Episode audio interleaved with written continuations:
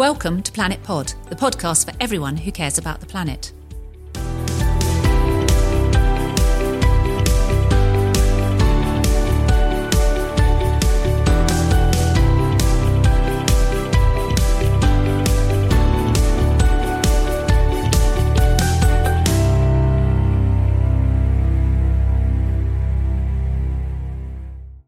I'm delighted to say for this Planet Pod special that I've been joined by Pen Hadow, and it's a huge honour and a great treat. And I'm hoping that Pen will share both some of his experiences up to date, but also the new campaigns that he's working on now. So, Pen, thank you so much. I'm looking forward to this. So, can you tell me about where it all started and why, really?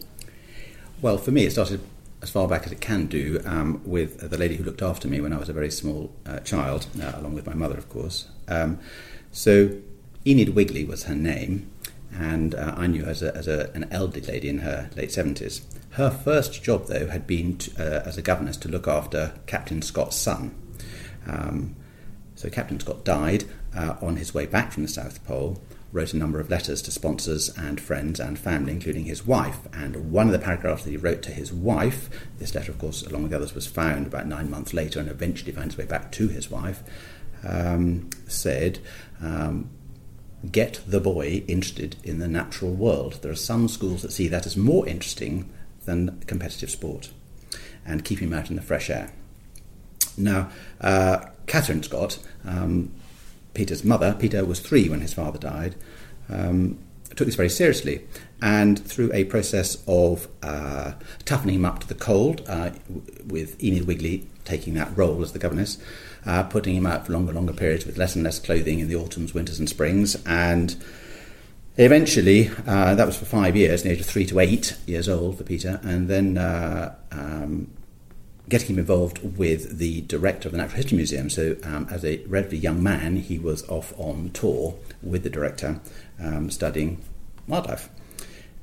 That led to a great passion of Peter's, which was wildfowling, which um, can be summarised as shooting ducks and geese. Um, but from that um, play, if you like, uh, that, that, that, that sort of hobby, that pleasure, um, he then developed an interest in the subjects and became uh, a world leading authority on uh, ducks, swans, and geese, um, predominantly from, from, the, from the Arctic region. Unlike his father, Captain Robert Falcon Scott, who was obviously an Antarctic man. And that interest led to him setting up Slimbridge um, near, near Gloucester and um, the Wildfowl and Wetlands Trust he set up. He was one of the founders of the WWF and was its founding chairman for the first 10 years of the WWF's existence. He is a brilliant, he was a brilliant artist as well and actually designed the panda logo that we all know. Uh, now one, I think, the top 10 most famous identities in the world, uh, brand wise. And, and also had a, a role to play in uh, the Antarctic Treaty System, which protects the entire Antarctic continent from commercial and military activity. And it's a science only reserve. So, Enid Wigley looked after him. Her next job was to look after my father. Told my father all about these exciting things uh, that, and his family that she'd worked with. My father soaked it all up, didn't have any of the sort of Spartan regime applied to him, um, toughening him up, but thought if, if, he ever had a son, that he would um, think about doing that. Not only did he was I my father's oldest son, but uh, uh, and got the treatment, uh, both actually in wildlife uh, wildfowl terms as well as uh, induction to the cold when I was very young, um, under Enid's um, authority because my father looked after Enid until she died, um, and um, and Enid's job was in part to keep an eye on me and make sure that I soaked up all the polar stories because she knew all the polar stories, um, and, uh, and, and made sure I got toughed up to the cold with you know less and less clothing, longer longer periods. I was born in Scotland, near Gleneagles, quite quite fresh up there in the winters. So it didn't do me any harm though, Amanda. No, no, no. Um, so that is how you know, people think. How does this all start? Well, that's actually how it started. And spool forwards, I used to, frankly, treat the Arctic Ocean as a playground. It was somewhere that I could express myself, uh, my abilities, my, my interests, and so on. Uh, and it became focused into this attempt to be the first person to go purely solo, no external interventions from the coast um, to the pole, uh, the North Geographic Pole in the middle of the Arctic Ocean, um, and which was known as at the time the one of two routes to the pole from Russia, which had been done solo, or from Canada. And it was widely regarded as the harder route of the two classic routes to the pole.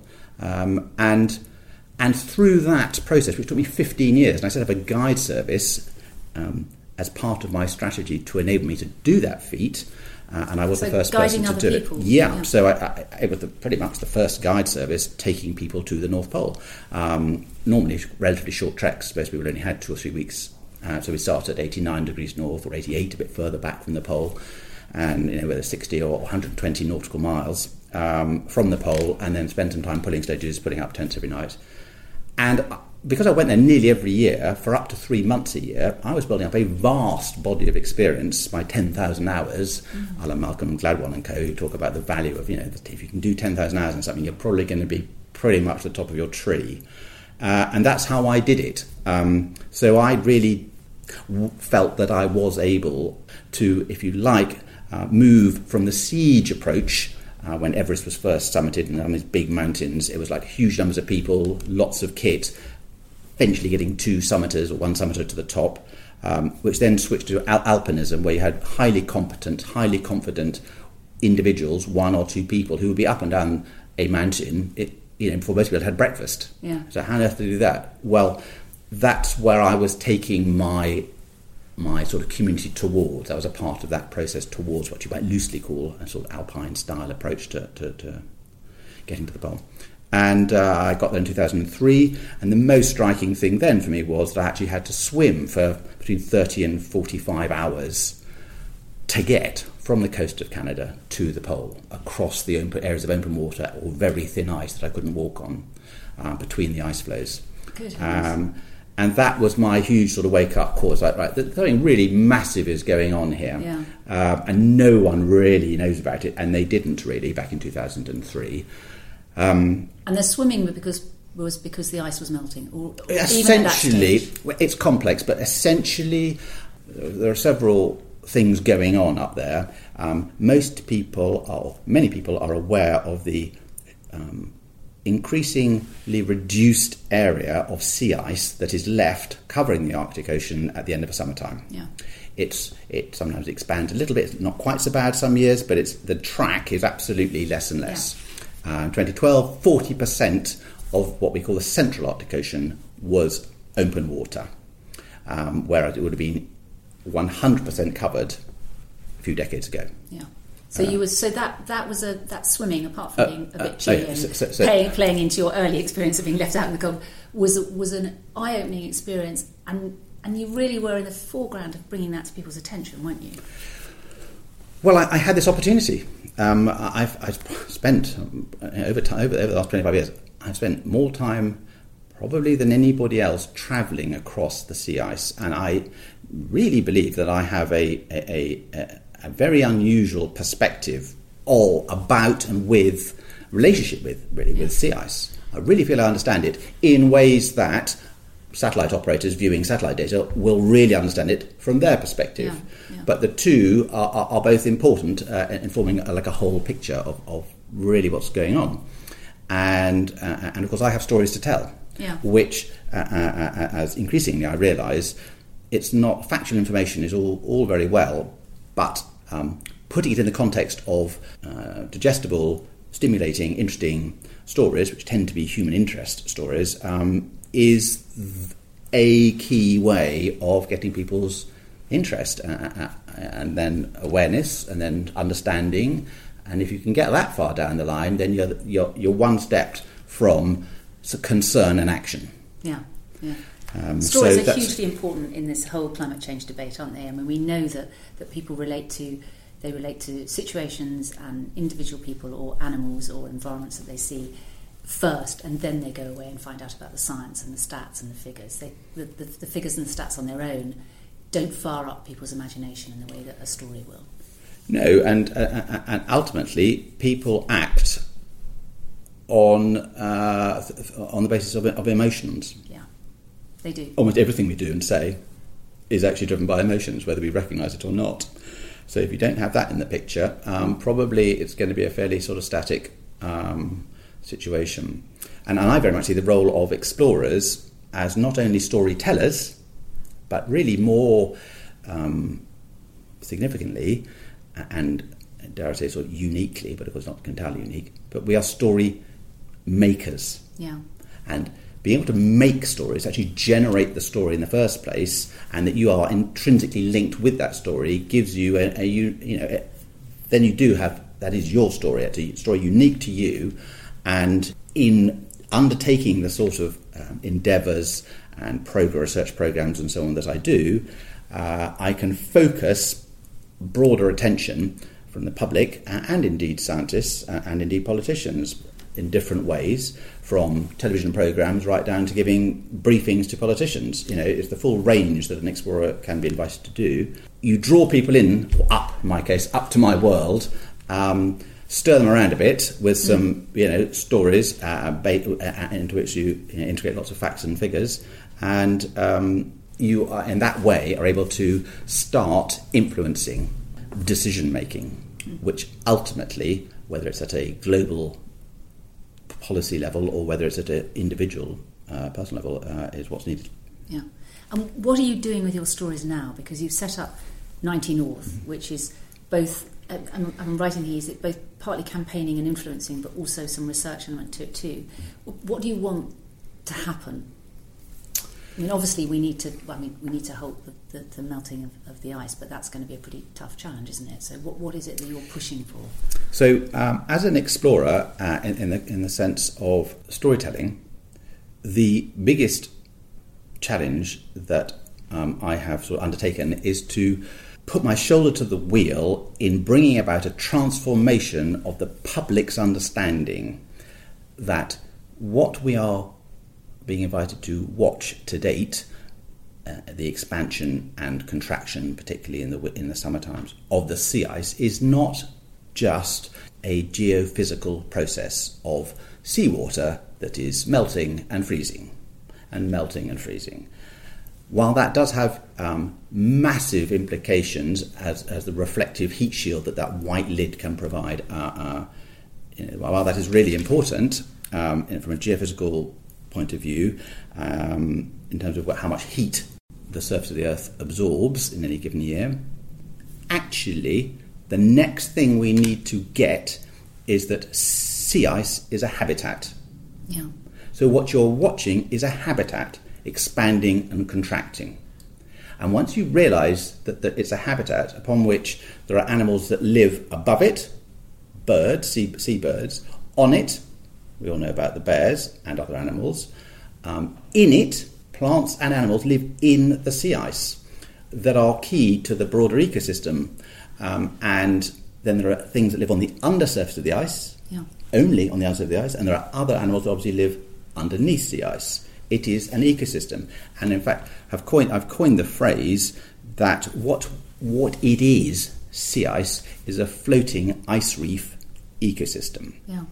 Now, once people realise it's a habitat and therefore animals must be dependent upon it, you can start to, it's fairly obvious, a contraction of a habitat, well, the animals, the wildlife, and the plants are stressed. Yeah. And the more they're stressed, the worse it is, the more vulnerable that ecosystem is. Yeah. And my, so, what I'm trying to do is say, right, everyone, please understand, this is a habitat. It's got some of our rather surprisingly, some of our largest and or most famous, best known, best loved marine mammals up there.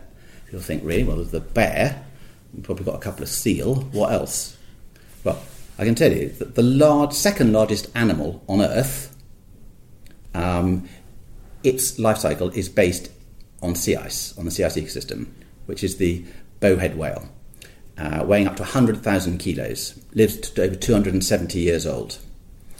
Um, we have um, narwhal, mm-hmm. with a spiraled tooth, in fact, and, and, the source of the myth of the unicorn.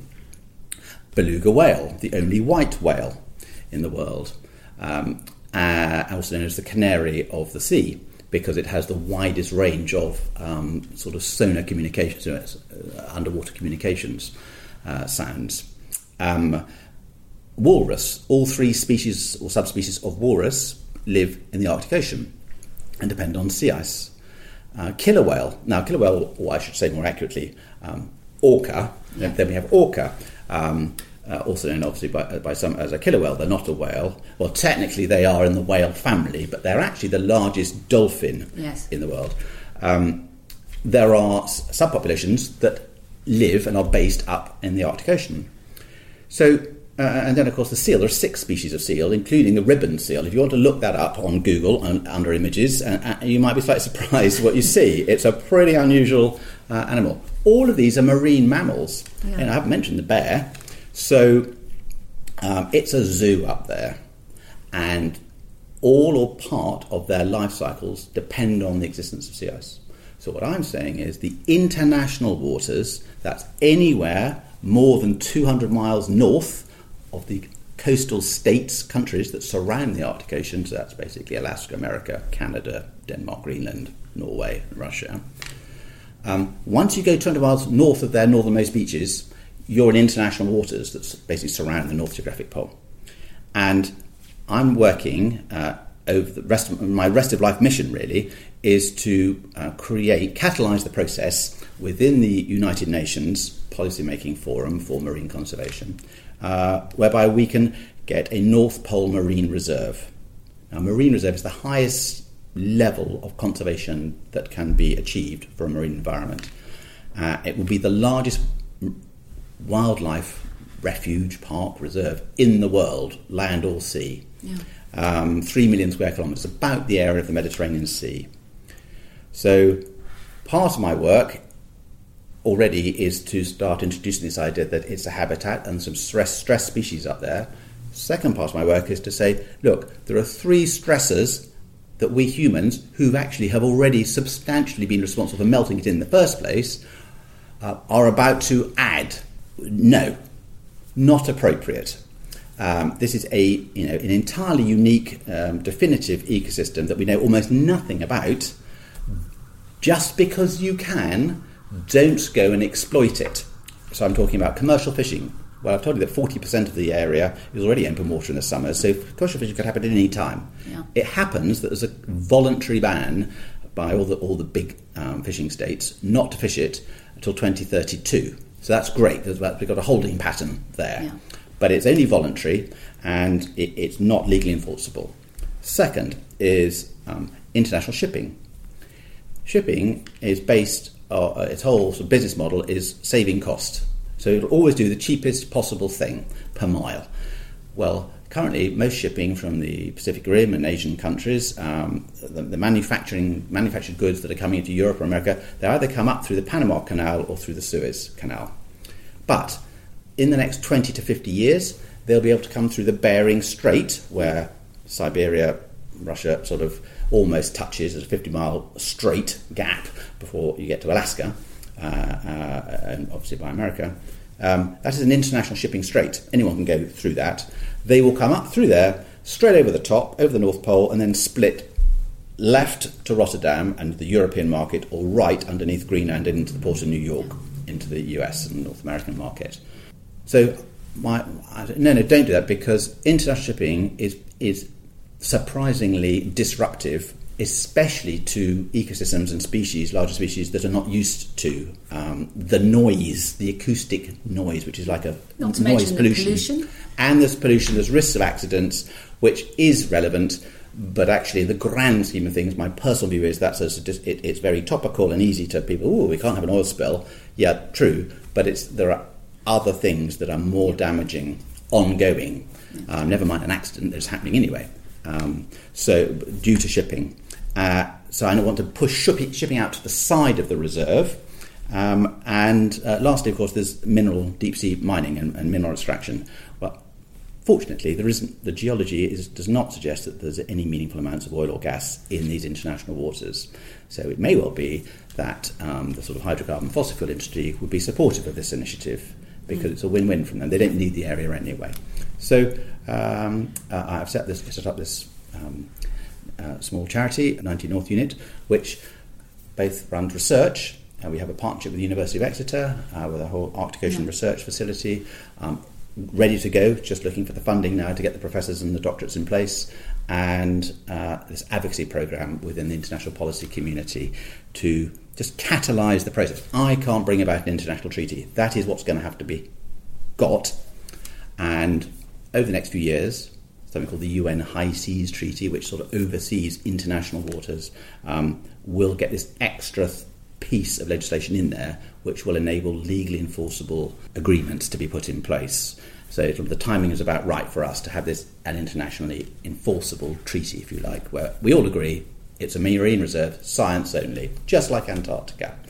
Incredibly important. What can uh, listeners to Planet Pod do? How can we help you?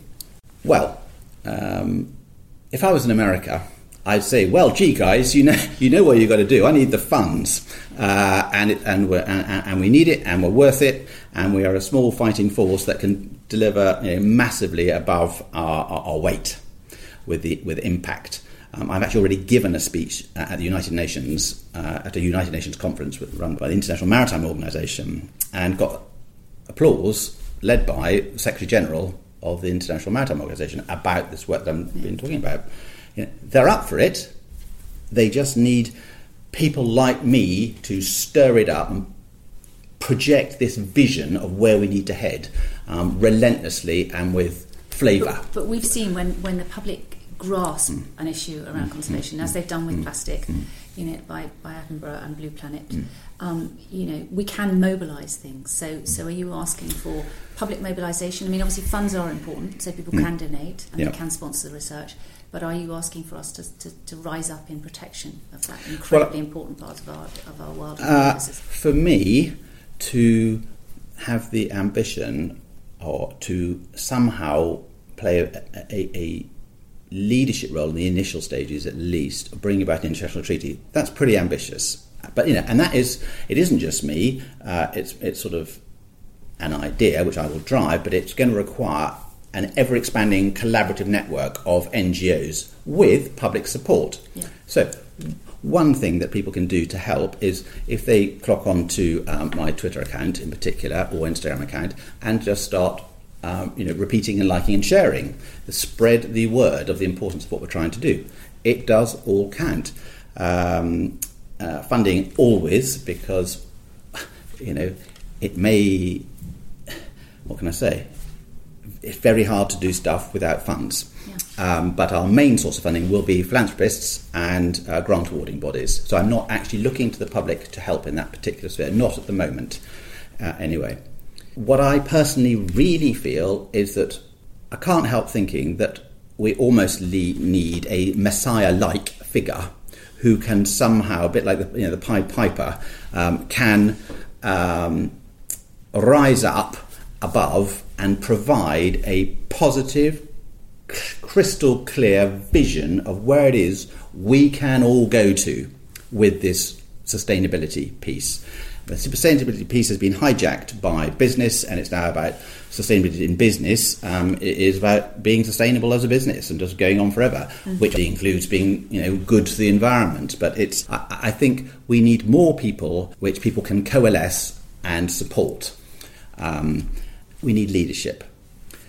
The second uh, thing I think is that business does have a huge role to play because if governments are struggling, which they clearly are, especially the British government at, at, at this particular moment, to do uh, much beyond its immediate mm. um, priority or with Brexit, um, businesses have enormous audiences. Yeah. They call them stakeholders, but they have the names, addresses, texts, emails of these um, stakeholders. Some of them are clients or customers or suppliers, uh, local communities, and employees, and so on. So they can mobilise. The they can mobilise if, if they yeah. if they if, if they chose to, and you know, for those that do early early stage, like now, there are enormous. Uh, gains reputationally uh, uh, to be had because it's a clear it's a clear field. It's uncluttered by other businesses yeah. doing it. Yeah. Um, the thing I led, the Arctic Survey, that was sponsored by the Catlin Group, an insurance, uh, you know, global insurance so company. A, they, they, got enormous benefits. Absolutely. There aren't many opportunities out there yet. Yeah. The market, if you will, is not sophisticated enough to be generating international projects and events and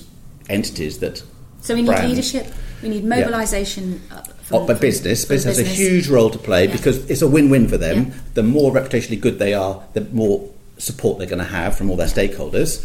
So it's a no-brainer. Uh, just everyone terribly timid at the moment. They just need to no. It's Yeah. up to us now. Politicians can't do the heavy lifting. And the, the third thing is we need to somehow create, it's not just so much awareness, but a more balanced, consistent view of what is really happening as far as the scientists are aware. So at the moment, far too many relatively small groups who are very well funded and resourced and got very clever strategies have been able to put in almost an equal amount of input into the debate, whether it's in newspapers or radio mm. or TV, and, and it just keeps pulling people off off message. It's just unbalancing Yeah. the whole thing, distorting what's really going on. And I don't blame the public as a ge- general. You know, it's it's going to be hard enough to, to, to actually get people voluntarily to change their behaviours. Extremely hard to do when there are very good, obvious, immediate things, you know, stop smoking a cigarette. Well, I can't. Stop eating fatty foods. Well, I just feel like them. You know, mm. it's like, wow, it's really hard. But time is running out. Time is running out. Ecosystem. So what I would, so what can people do at a, at a at a personal level? There are a few basic things that people will be familiar with. You know, eating less uh, red meat or meat generally, for example, buying produce that is more locally produced, and so on and so on. Maybe not going on quite so many uh, flights.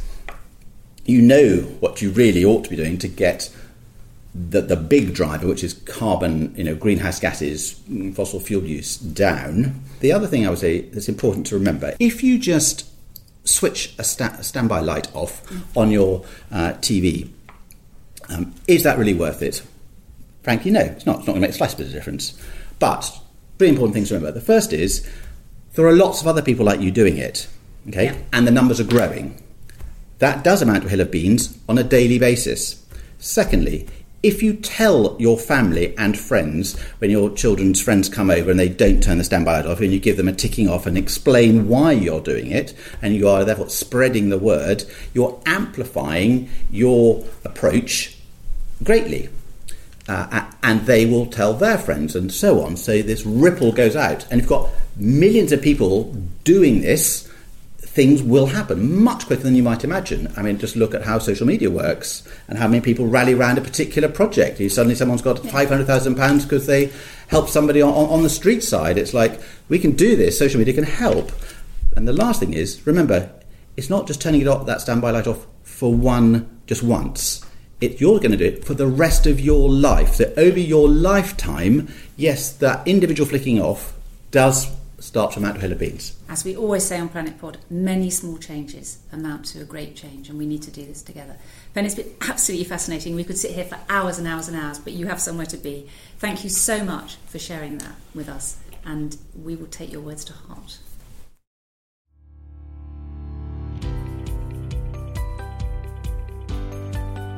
Thank you to my guests and thank you for listening.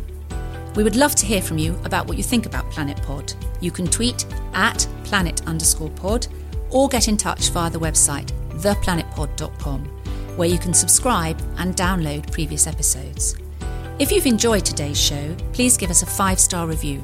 It helps us make better programmes. Be sustainable and stay green. Planet Pod is an Achill Sounds production hosted by me, Amanda Carpenter, edited and produced by Jim Haywood, with additional research by Beth Palmer.